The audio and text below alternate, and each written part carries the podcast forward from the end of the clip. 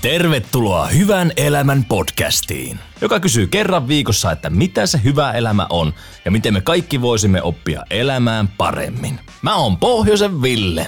Ja mä oon Maiju Markkanen. Joka viikko meillä on mielenkiintoinen vieras, jonka tarinoiden kautta me löydetään inspiroivia tapoja elää hyvää elämää. Ja jälleen kerran meillä on mielenkiintoinen vieras tällä paikalla. Ja yhtä mielenkiintoinen on teemakin, eli tosiaan ura ja jaksaminen ja burnout. Meillä on tosiaan Jaakko studiossa.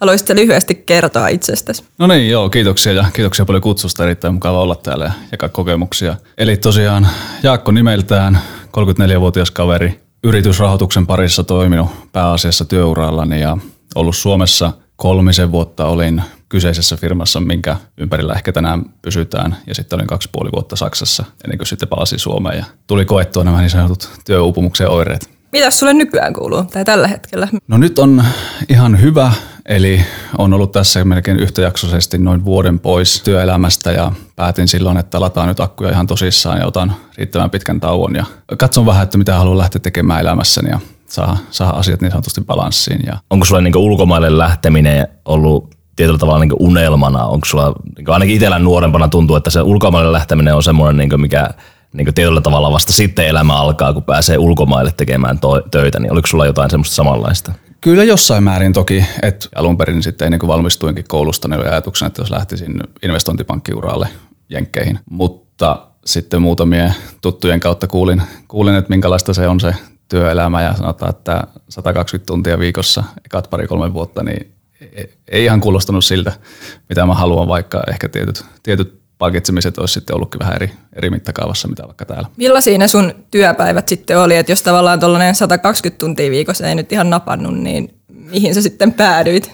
Silloin kun oli Saksassa konttorilla, niin mulle ilmastiin silloin, että jos uraa haluat täällä tehdä, niin se on vähintään 60 tuntia viikossa ja sitä lähdetään. Että ennen kello kuutta et lähde pois konttorilta. Ja se oli semmoinen, sanotaan ilmapiiri, että sulla ei välttämättä ehkä varsinkin nuoremmilla tai jotka oli just koulusta tullut tai treenipositiossa vielä, ei niitä tehtäviä välttämättä riittänyt ihan siihen koko ajalle, mutta niin siellä oltiin. Ja sitten oltiin monesti myös aika paljon pidempäänkin. Miten tota, tuntuuko susta, että sulla jäi kuitenkin aikaa levätä tai vapaa-aikaa? Painettiin töitä niin paljon ja sitten se vaatimustaso oli niin kova, että itse varsinkin alussa niin se oli ehkä sellainen tietynlainen shokki, että sä selvisit kaikesta ja tietyllä tavalla pysyit pinnalla. Ainakin Suomeen verrattuna, niin saksalaiset tykkäs pitää paljon isomman eron yksityis- ja työelämän välillä. Mitä sitten, jos mennään tuohon pitkittyneeseen stressiin, niin missä vaiheessa sä sitten huomasit, että sä et ehkä enää jaksa samalla tavalla kuin aiemmin? Alkoi tulla sille, että aamulla tai maanantai-aamuna oli aikaisin kellot soimassa, niin et yksinkertaisesti enää herännyt. Et mulla oli kaksi tai kolme herätyskelloa, niin nukui vaan pommi. Ja sitten kuntosalitreenaaminen piti jättää pois ihan täysin. Huomasin, että sykkeet ampu aivan kattoa saman tien, vaikka niin sen treenaamisen jälkeenkin vielä kahden kolmen tunnin ajan. Että, ja juoksemisenkin mä jätin kokonaan pois. Että kävi vaan reippailla kävelylenkeillä. Oli aika yksin siellä vapaalla – tavallaan, niin sitten mä en saanut ajatuksia niin hyvin irti työasioista ja tämmöisistä, niin sitten tuli pyörimään mieleen aika paljon ja se palautuminen ei ollut läheskään niin tehokasta. Oliko sulla joku tilanne, missä sä ymmärsit, että sun arke ei voi jatkua tällä samalla tavalla enää? Kyllä se alkoi huomaamaan, että kävi vaikka kotona ja äiti saattoi sanoa, että näytätpä vähän, vähän väsyneiltä ja ystävätkin alkoi sanomaan, että näytät vähän väsyneiltä ja kysyy sitten myös muutamat ystävät ihan suoraankin, kun ne sanoo, että huomaa vaikka puheista ja sanoo, että ei tunnista enää tiettyä iloista pirteää nauravaa Jaakkoa, jonka hän, tai johon hän on tutustunut. Mutta se on niin petollista, koska ei mullakaan tullut sitten kumminkaan semmoista selkeää oloa, että nyt mä olisin ihan loppu. Mulla tuli yhtenä päivänä aivan vaan sellainen fiilis, niin kuin joku olisi kääntänyt kytkimestä ja maailmasta katosi kaikki värit. Niin kuin, kaikki vaan näkyy mustavalkoisena, silloin mä säikähin, että ei hitsi, että mitä tässä tapahtuu eikä ja näin.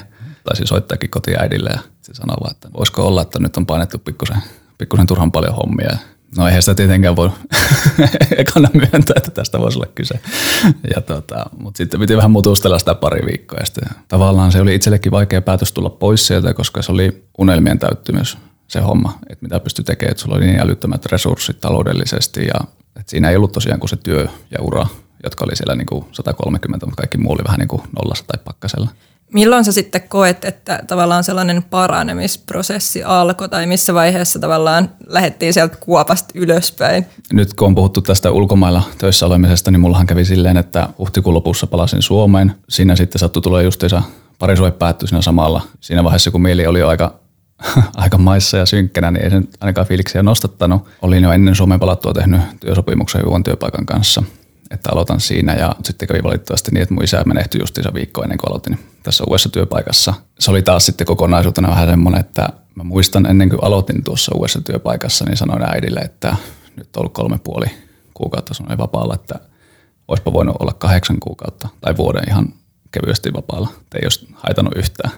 Ja sitten kun kävi nuo kaikki asiat, niin mä puolisen vuotta olin siinä uudessa työpaikassa ja sitten viime joulun alla mä sanoin pomolle sitten, nyt nyt mun pitää puhaltaa pillit pussia, breikki tässä. Ja kyllä se oli ihan oikea päätös, että oli melkein vielä enemmän loppu sitten tuossa viime joulualla kuin sieltä Saksasta palatessa.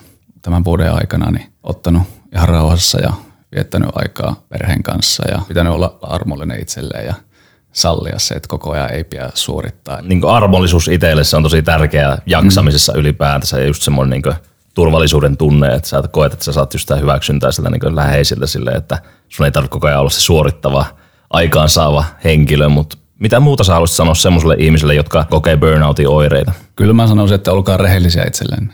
Se, että me kaikki, meillä, meillä kaikilla on ne tietyt rajamme ja rajallisuutemme ja se, että se ei tee meistä yhtään huonompaa ihmistä.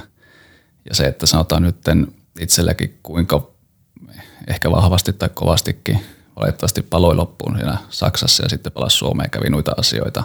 Tietyllä tavalla itsekin huomaan sen, että kropan sietokyky stressille ei ole enää ihan sama. Mä en suosittelisi, että vetää itseensä ihan piippuun, koska se, että mä ymmärrän, että voi olla kunnianhimoinen ja olla kunnianhimoisia tavoitteita, mutta kyllä niiden asioiden pitää tietyllä tavalla loppukädessä olla balanssissa.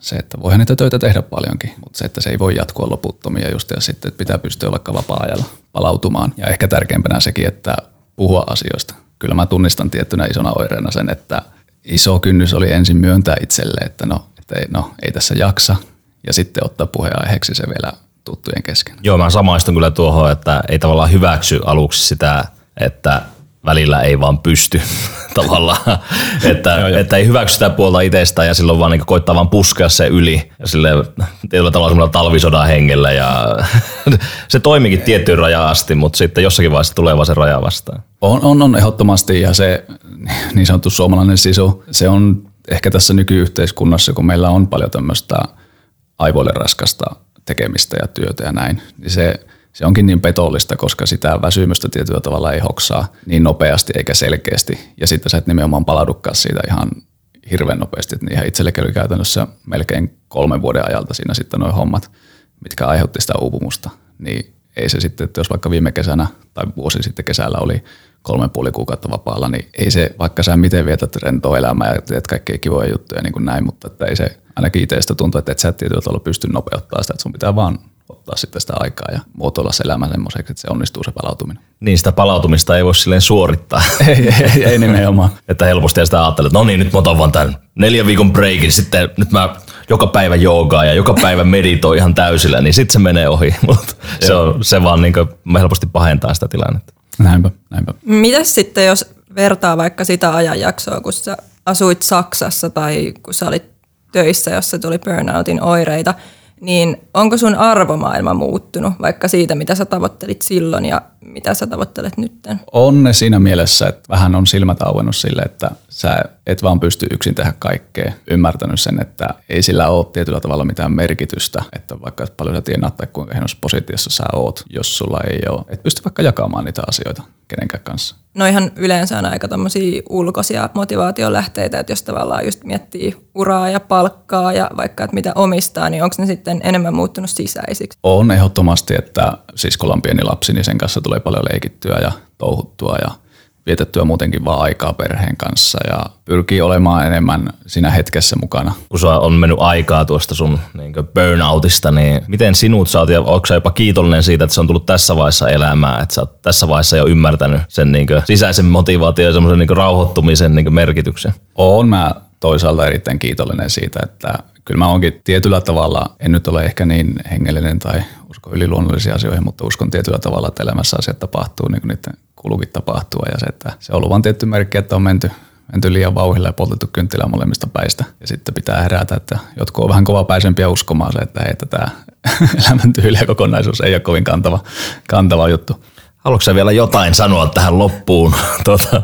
No e- ehkä mä niin nuorille tai varsinkin nyt ehkä oma-ikäisille tai nuoremmille, jos sitä pohtii sitä uraa tai omaa pärjäämistä ja tämmöistä, niin se, että mä unohtaisin sen tietyllä tavalla vertailun, vaikka nyt sanotaan sosiaalisen median ja tuommoisen kautta semmoisia sanotaan aivan niin kuin huippuihmisiä, että ne on kumminkin sen prosentin, prosentin, prosentti. Ja katsoa se, että me tullaan jo Suomessa yhdestä maailman kehittyneemmästä maista ja meillä on huipputason koulutus ja kaikkea tämmöistä, että yhden ihmisen ei pidä osata kaikkea ja se, että yksi meidän ei pidä pärjätä tässä maailmassa. Hyvin sanottu. Kiitos Jaakko paljon, että pääsit käymään. Kiitoksia teille kutsusta, oli erittäin mukava. Kiitos kun kuuntelit Hyvän elämän podcastia. Tulkaahan taas mukaan ensi viikolla. Mä oon Poisen Ville ja mua sä voit seurata Instagramissa nimimerkillä Pohjonen TV. Mä oon Maiju ja mut löytää Instagramista Maiju Markkanen nimimerkillä. Kuuntele Hyvän elämän podcastia viikoittain Spotifysta, Soundcloudista ja muista paikoista, joista hyviä podcasteja kuunnellaan. Moi moi!